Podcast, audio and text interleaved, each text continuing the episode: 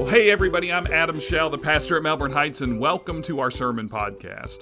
In this episode of our podcast, we are finishing up a series of sermons we've been working our way through over the last few episodes, and that series has been called Parables. So over the last few episodes, we've been examining some of Jesus' best-known parables to see what they can teach us about who we are, about who God is, and about how we're supposed to live our lives. In today's episode, we're exploring what may be the most well-known of all of Jesus' parables, the parable of the prodigal son. But even though this parable is called the prodigal son, it's really not about the son. It's about the father. So let's pay attention and see what this father can teach us about how God feels about every one of us. Let's get right into this episode's sermon. So over the last few weeks, we've been exploring some of the parables that Jesus taught us in the Gospels. But do you know what we haven't done over the last few weeks? We haven't actually stopped to talk about what the word parable means. Now, as you've probably already figured out over the last couple of sermons, the word parable is a word that we use pretty often in the church. And that's especially true when it comes to the way that we talk about what and how Jesus taught. But what exactly is a parable?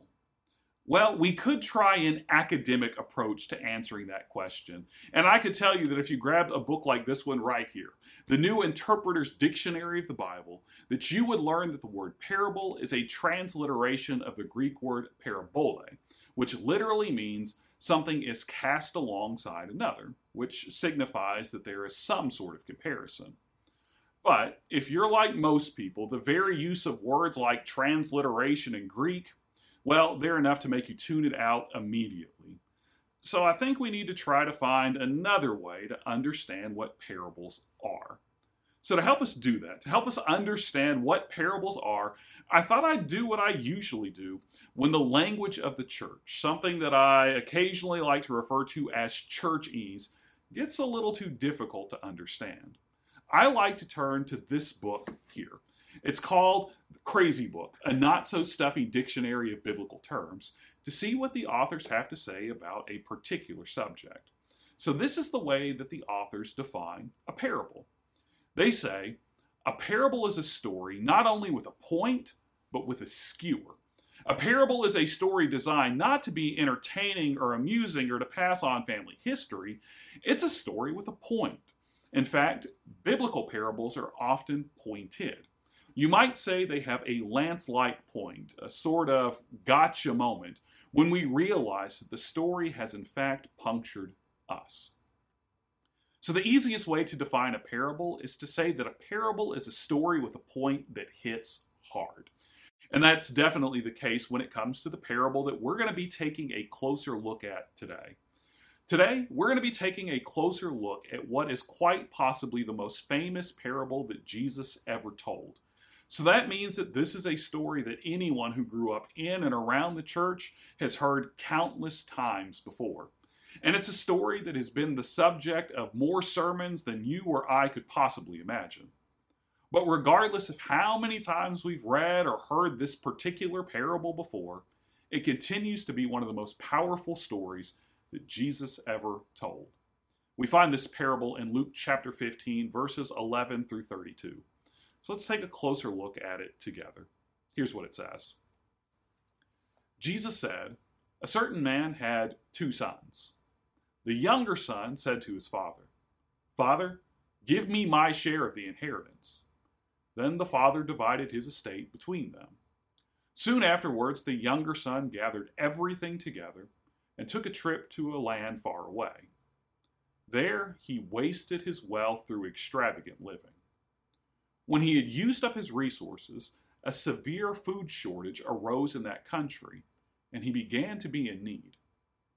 He hired himself out to one of the citizens of that country, who sent him into his fields to feed pigs. He longed to eat his fill from what the pigs ate, but no one gave him anything. When he came to his senses, he said, "How many of my father's hired hands have more than enough food? But I'm starving to death. I will get up and go to my father and say to him, Father, I have sinned against heaven and against you. I no longer deserve to be called your son. So take me on as one of your hired hands." So he got up and went to his father. While he was still a long way off, his father saw him and was moved with compassion. His father ran to him and hugged him and kissed him. Then his son said, Father, I have sinned against heaven and against you. I no longer deserve to be called your son. But the father said to his servants, Quickly, bring out the best robe and put it on him. Put a ring on his finger and sandals on his feet. Fetch the fattened calf and slaughter it. We must celebrate with feasting, because this son of mine, he was dead and has come back to life. He was lost and is found. And they began to celebrate. Now his older son was in the field. Coming in from the field, he approached the house and heard music and dancing. He called one of the servants and asked what was going on. The servant replied, Your brother has arrived, and your father has slaughtered the fattened calf because he received his son back safe and sound.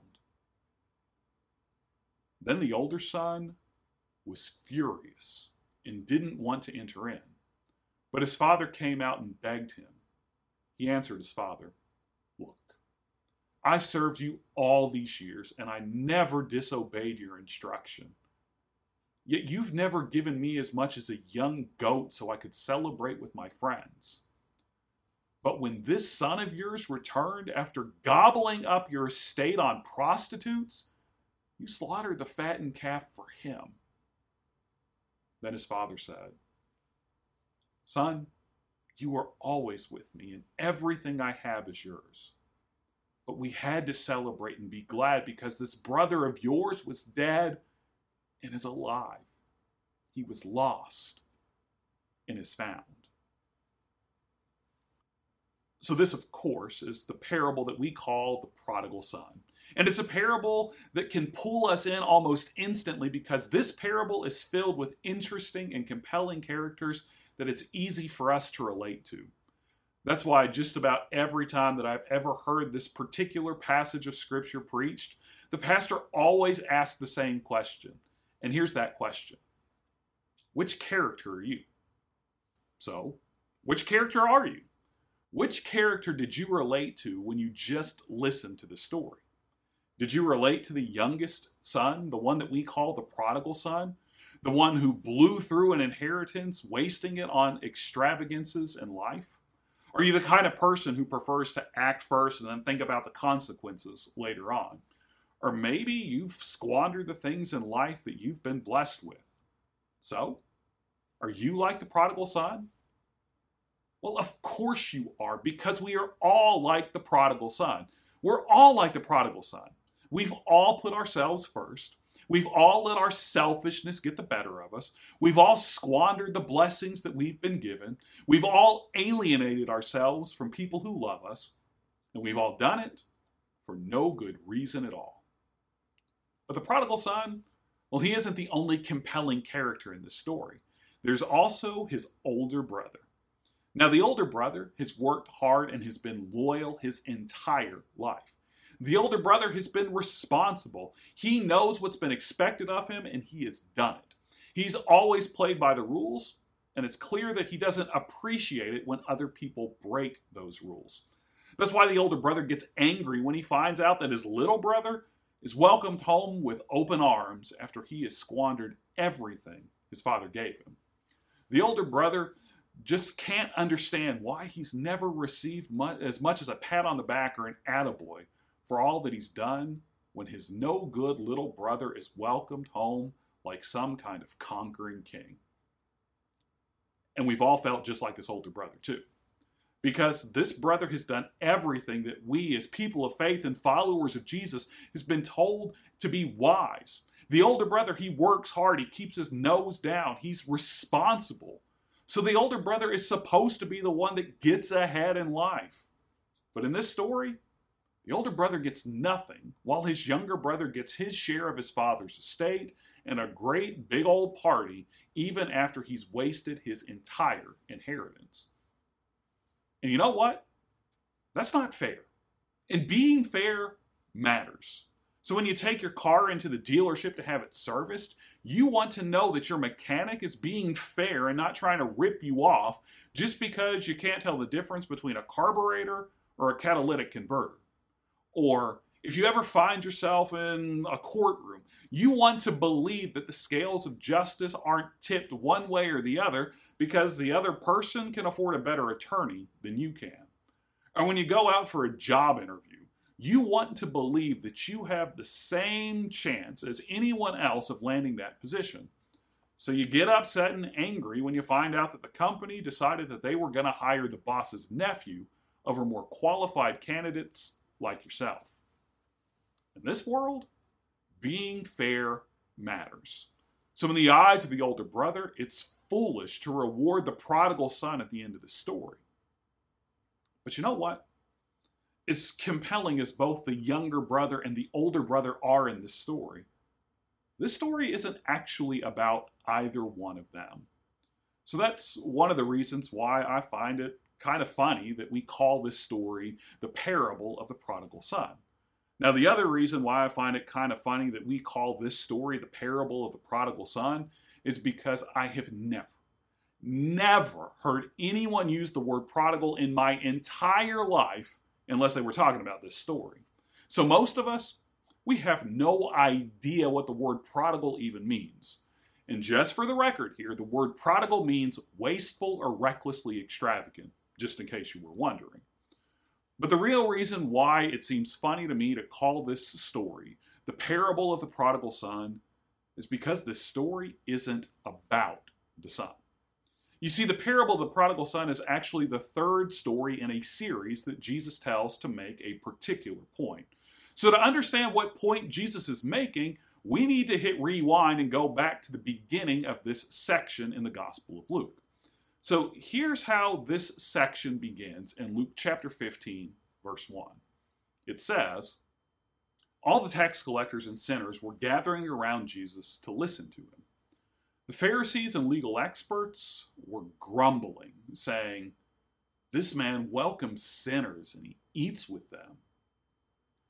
So, as this section in the Gospel of Luke begins, the Pharisees and legal experts, they cannot believe that Jesus is hanging out with people that they refer to as sinners.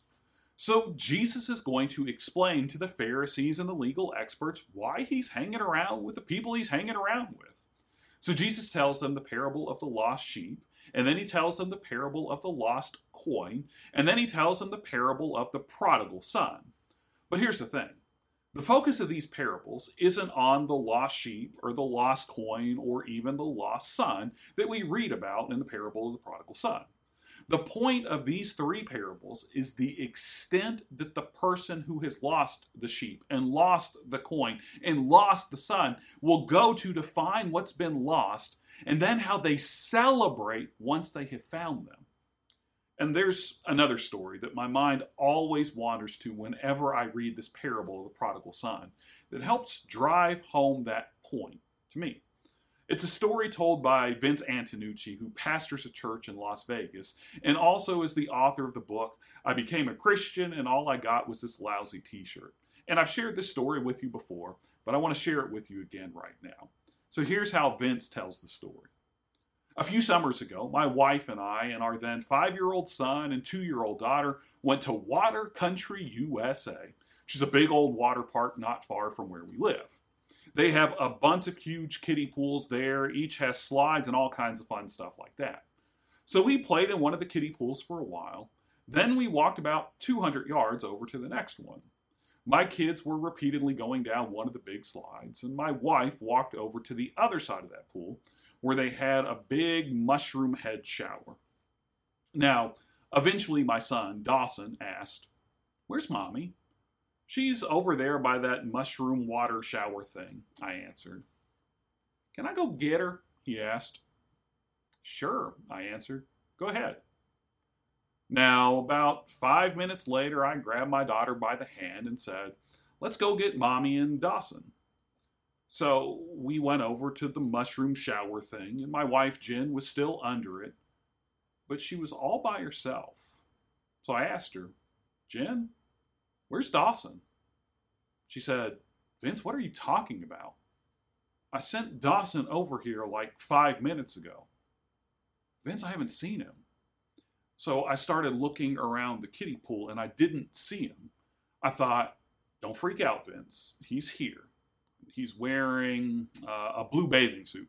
So I started looking for a blue bathing suit. No. Okay, he has light brown hair. No. Is he on one of the slides? No. So I screamed out, Dawson! It had now been over 10 minutes since we had seen our son, and I continued to look. Soon it had been over 15 minutes, and I started totally freaking out, like hyperventilating freaking out. The kiddie pool was in sort of a valley at the park, so I ran up to a hill so I could stand on the sidewalk and have a better view of the whole pool.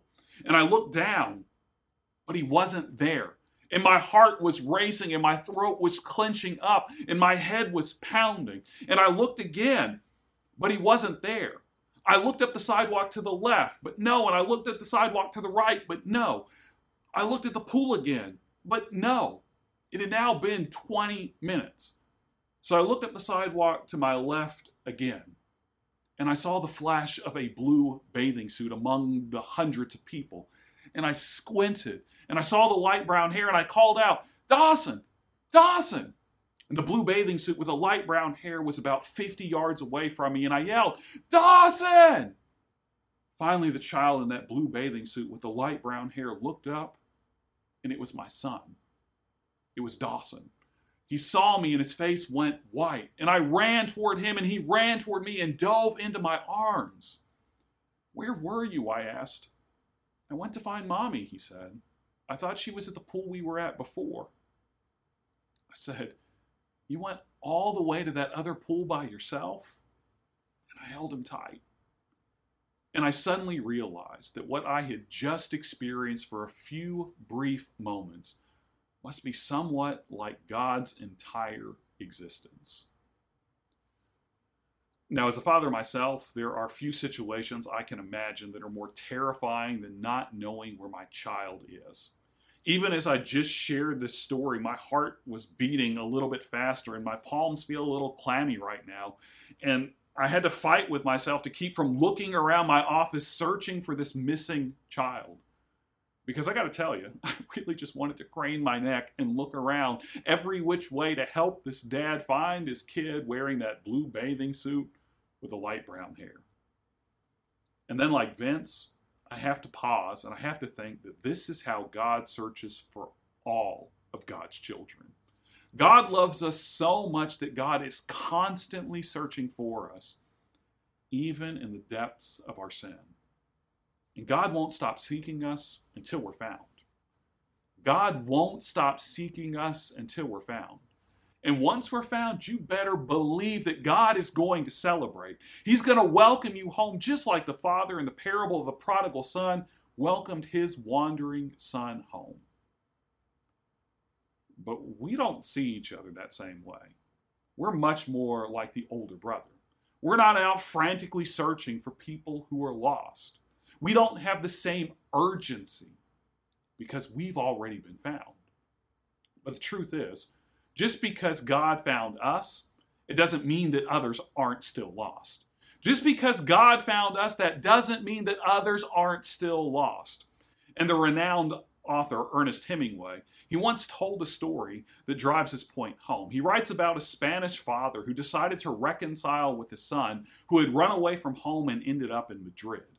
The father now regretted the way that he behaved, so he decided to take out an ad in a local newspaper in Madrid. His ad read simply, Paco, meet me at the Hotel Montana at noon on Tuesday. All is forgiven. Your dad. Now, you may not be aware of this, but Paco is actually a pretty common name in Spain, and his father soon realizes as well. You see, when the dad went to the hotel at noon on Tuesday, he found 800 young men named Paco waiting there, hoping to meet with their father. The truth is, there are far more than 800 people that are still meeting to meet their father, God, today. And God wants to meet them every bit as much as the father in the parable wanted his son to come back home. But here's the challenging part for you and for me, for those of us who have already been found. We know the way to the home that people are seeking. We know the path that will lead people to God.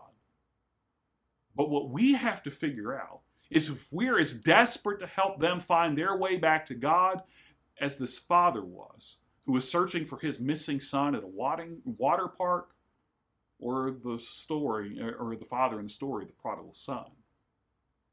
And what we need to realize is that the true beauty of God's grace is that it makes life not fair. Because none of us has earned the right to be sought out by God. But God will always search for us. God's grace will always welcome us home, even when we are the prodigal children. So I want to ask you again, when you hear the story of the prodigal son, which character do you relate to? Are you like the prodigal son? Have you wandered so far from God that you cannot find your way back home? Well, if that's you, I want to encourage you to reach out to our church so that I can talk with you and begin a conversation with you about how you can find your way back home. You can find our contact information on our church website if you're worshiping with us there, or you can leave a comment if you're worshiping with us on Facebook or on YouTube right now. And if you're not like the prodigal son, then are you like the older brother? Are you upset and angry with God, that God welcomes anyone and everyone back home with open arms? Do you wonder how God can be so gracious and merciful? Do you feel like it's just not fair? Well, if that's you, I want to encourage you to spend some time examining yourself. I want you to think about why it is that you feel some people don't deserve the same mercy and grace that God has extended to you. Because here's the reality. If God is willing to show you his grace and his mercy and his love, God is willing to show that to anyone and everyone. So you need to be willing to do it too. So which character are you?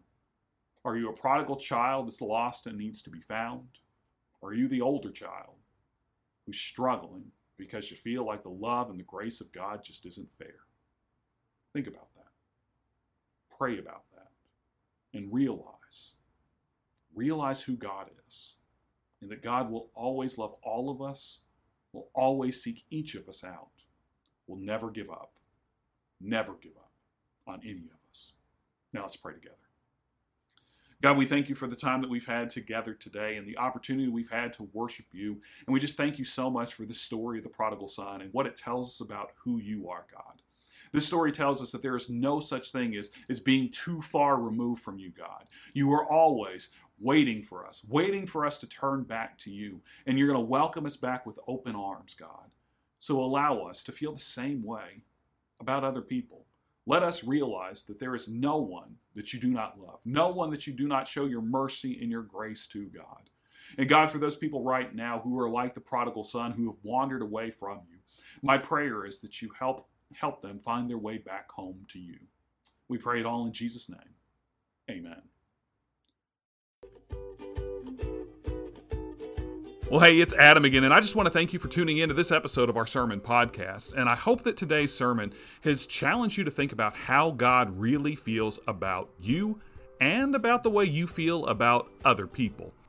Now, next week, we've got something brand new planned for you, so I hope that you'll come back and join us next Sunday afternoon at 12 o'clock when our next episode drops. As always, if you subscribe to our podcast, it'll be sent straight to your favorite podcasting app. And I also want to invite you to come and worship with us anytime that you have the chance. You can join us at 10:30 a.m. Eastern Time at mhbclouisville.com/live. Hope that you guys have a great week this week, and we will see you back here next Sunday for another sermon podcast.